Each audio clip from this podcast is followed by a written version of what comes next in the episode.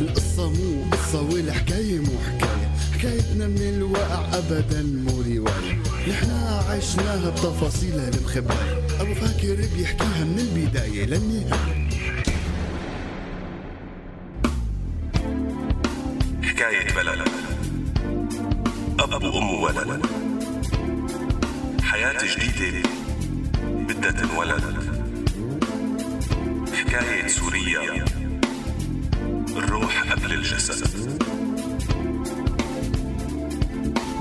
الروح قبل الجسد. هلا مع حكواتي السورياني عاها راديو سورياني خليكم معنا. يسعد لي أوقاتكم أخواتي السورياليين الغوالي. الحمد لله أنا صرت أحسن وخف الرشح بس لسه في شوية سعلة. فما تواخذونا إذا طلعت شي سعلة بقلب الحلقة ما نكون غراب يعني.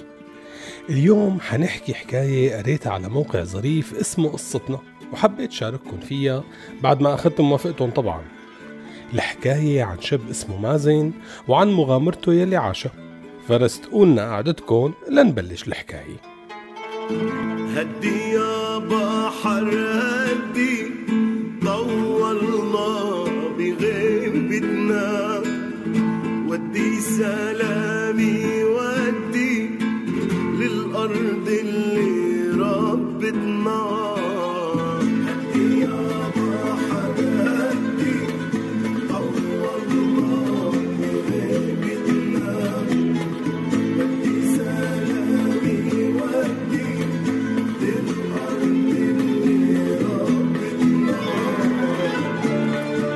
رغم الموج والبرد بقي مازن مصر على قراره وكمل طريقه. ومع كل ضربة من إيده لموج البحر كانت تجي صور من حياته السابقة.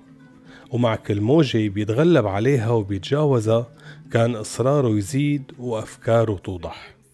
ومع أنه القرار يلي أخده بالسفر السباحة كان قرار مجنون برأي كتير من رفقاته وحتى برأيه هو لو أنه حدا غيره كان حيعمل هالشغلة.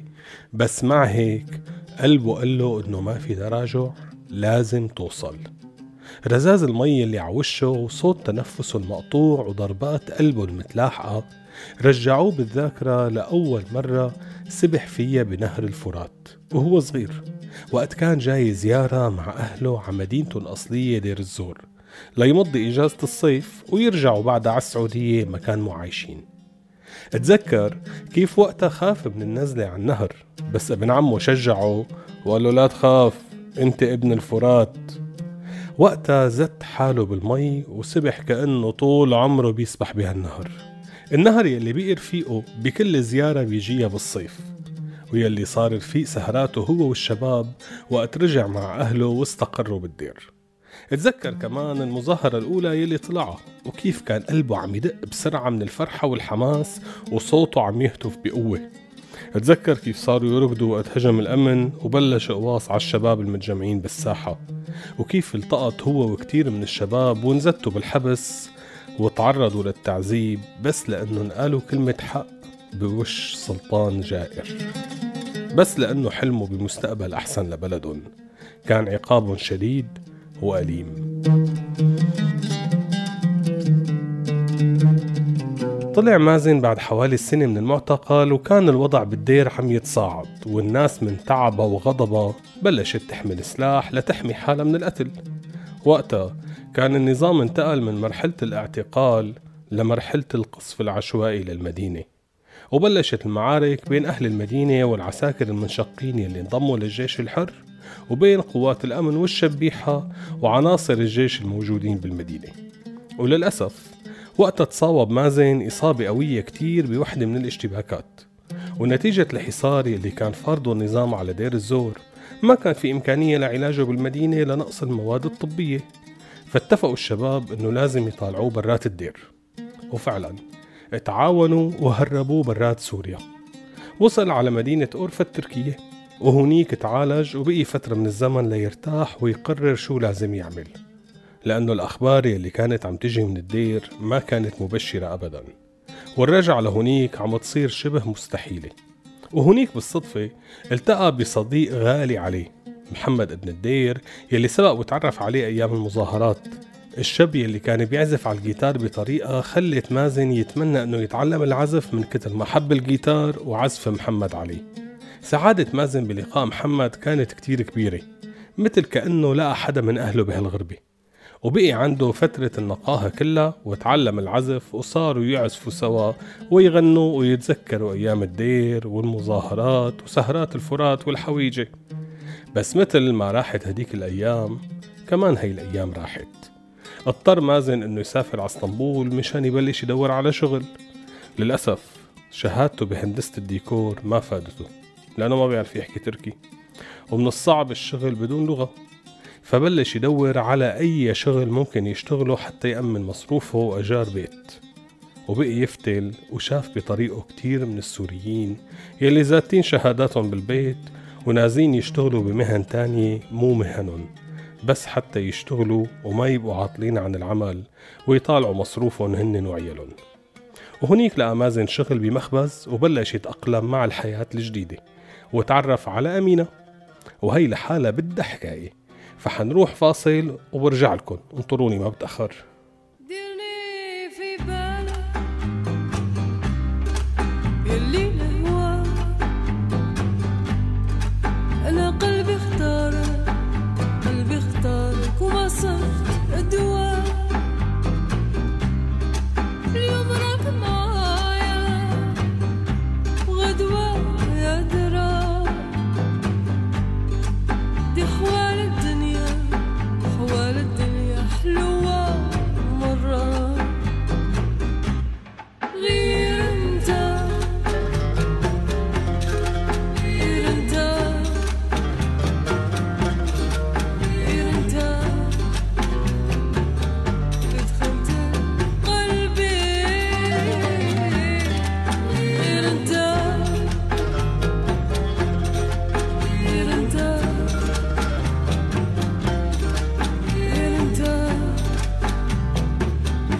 سكن قلبي.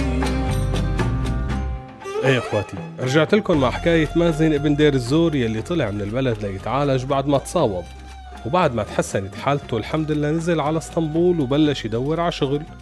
ورغم إنه مهندس ديكور بس قبل يشتغل بمخبز لأنه اللغة كانت عائق كبير قدامه إنه يلاقي شغل أفضل. وهو عم يشتغل بالمخبز بيتعرف على أمينة. وقلبه بيدق.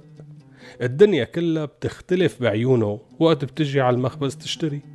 صار يعتبر شغله بالمخبز هو أحسن شي صار معه بهالدنيا لأنه خلاه يتعرف عليها. وخطبوا وتجوزوا وقعدوا يفكروا بحالهم. كيف ممكن يكملوا حياتهم؟ شو الحلول والطرق المناسبة؟ وين؟ وبعد التفكير الطويل لقوا إنه الحل الأفضل هو السفر لأوروبا. على القليلة هنيك في أمل بالحصول على جنسية بتضمن المستقبل لأولادهم. وفعلا بلشوا يضبوا مصروفهم ويلموا بهالمصاري حتى يجمعوا المبلغ المطلوب للمهرب. وبعد سنة وشوي وبمساعدة من أهلهم التم المبلغ وانطلقوا برحلتهم بالبر وصولا على بلغاريا وهنيك الشاب يلي عم يدلهم على الطريق طلع مو عرفان الطريق من أساسه. بقيوا شي خمسة أيام عم يفتلوا بهالغابات مو عارفين لوين الاتجاه. وخلص الأكل والشرب يلي معهم.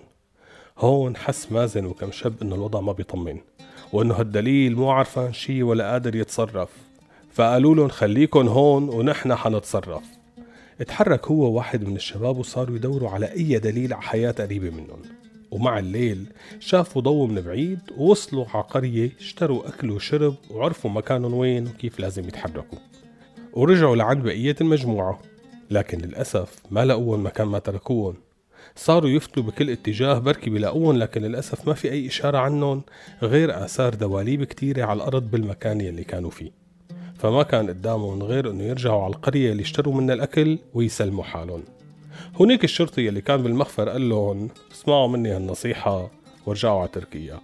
لأنه إذا بدي استلمكم وحطكم بالمخفر فحيكون مصيركم السجن لأنكم دخلتوا البلد بطريقة غير شرعية. فانفدوا بريشكم أحسن لكم وفعلا هذا اللي ساووه. وبس وصلوا على تركيا برن موبايل مازن التركي وبيسمع صوت أمينة اللي خبرته إنها بالسجن. دورية بلغارية لقطتهم وأخدتهم كلهم على السجن. حس مازن بالعجز التام. المصاري راحوا وما وصلوا على أوروبا. بالعكس زاد الوضع سوء. صار هو ببلد وأمينة ببلد. والأضرب إنها محبوسة ببلد ما حدا منهم بيعرف فيها حدا. وبلش مازن يسأل ويستعلم من الناس ويستشيرهم شو ممكن يعملوا كرمال يطالع مرته من السجن. وبمعية واحد من الشباب قدر يتواصل مع تاجر بلغاري قبل إنه يروح ويكفل أمينة ويطالعها من السجن ويوصلها لليونان. طبعا مقابل مصاري مو لسواد عيون مازن. بس معلش كرمال عين تكرم مرجع عيون. المهم تطلع أمينة من السجن وتصير بأمان. طيب وبعدين؟ شو حنعمل؟ نبقى كل واحد ببلد مو عارفين إمتى بدنا نجتمع؟ المهربين عم يضحكوا علينا ويستغلونا وأسعارهم بطلوع. إيه أساسا ما بقي مصاري تندفع لحدا. خلص ما بحك جلدك غير ضفرك. قرر مازن إنه يمشي الطريق لحاله بدون أي مهرب ولا دليل. حيكون دليله هو قلبه وحبه لأمينة يلي حتوصل آخر الأسبوع على اليونان. لازم يكون باستقبالها. مشي بهالطرقات حتى وصل لقرية تركية بيقدر منها يشوف وحدة من الجزر اليونانية. لبس ثياب سباحة وعدة بسيطة اشتراها حتى تساعده وتوكل على الله ونزل بالمي. وموجة ورا موجة كان عم يشوف الجزيرة عم تقرب منه وصورة أمينة عم توضح بعيونه. بقيان شوي وبيوصل وبيلاقيها بقيان لحشة حجر مثل ما بيقولوا. مو معقول ما أوصل بعد كل هالشي. بس خلص ما عاد في إيدي ما عاد طاوعني. ما بقى قدرت. رجلي وإيدي ما عم أحس فيهم. ووقف مازن عن الحركة لأنه عضلاته تشنجت وما بقي قادر يتابع سباحة وهي عيونه عم تغمض غصبا عنه كانت الجزيرة عم تبعد شوي شوي وتختفي ملامحها. وغمض مازن عيونه وارتاح.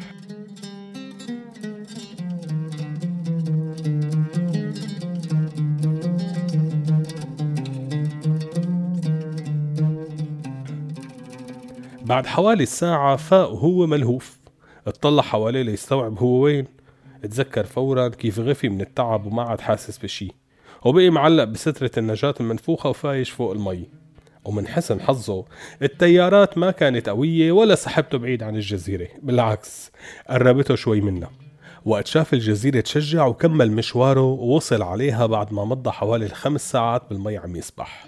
وصل ومن هنيك كمل على أثينا ولقى حبيبته أمينة وكملوا طريقهم ومغامراتهم الكتيرة يلي للأسف ما في إلها مكان بالحلقة بسبب الوقت. بس لما سألوه لمازن إذا لساته عم يعزف على الجيتار بالسويد ولا بطل؟ جاوبهم وقال إيه لسه بعزف بس مو مثل قبل. هون ما في أعزف إمتى ما بدي ولا فينا نعمل سهرة نعزف ونغني فيها. تعرفوا هون الجيران بيناموا بكير. بس ناوي يلاقي مدرسة تابع العزف فيها وكمل غني. علي صوتك علي صوتك بالغنى. لسه الأغاني ممكنة ممكنة. علي صوتك علي صوتك بالغنى. كمل أخي مازن كمل عزف وكمل غني وخلي صوتك ينقل للعالم حكايتك وحكاية بلدك. طبعا أخواتي مثل ما قلت لكم بالبداية القصة موجودة على مدونة قصتنا. www.talkingsyria.com إذا حابين تقروها وتقروا تفاصيل أكتر فروحوا لهونيك شوفوها. استودعناكم. واقف كما النخل باصص للسما للسما. ولا انهزام ولا انكسار. ولا انهزام ولا انكسار. ولا خوف ولا ولا حلم نابت في الخلا في الخلا. علي صوتك علي صوتك بالغنى لسه الأغاني ممكنه هذا البرنامج من إنتاج راديو سوريالي 2015 عم تسمعوا راديو سوريالي.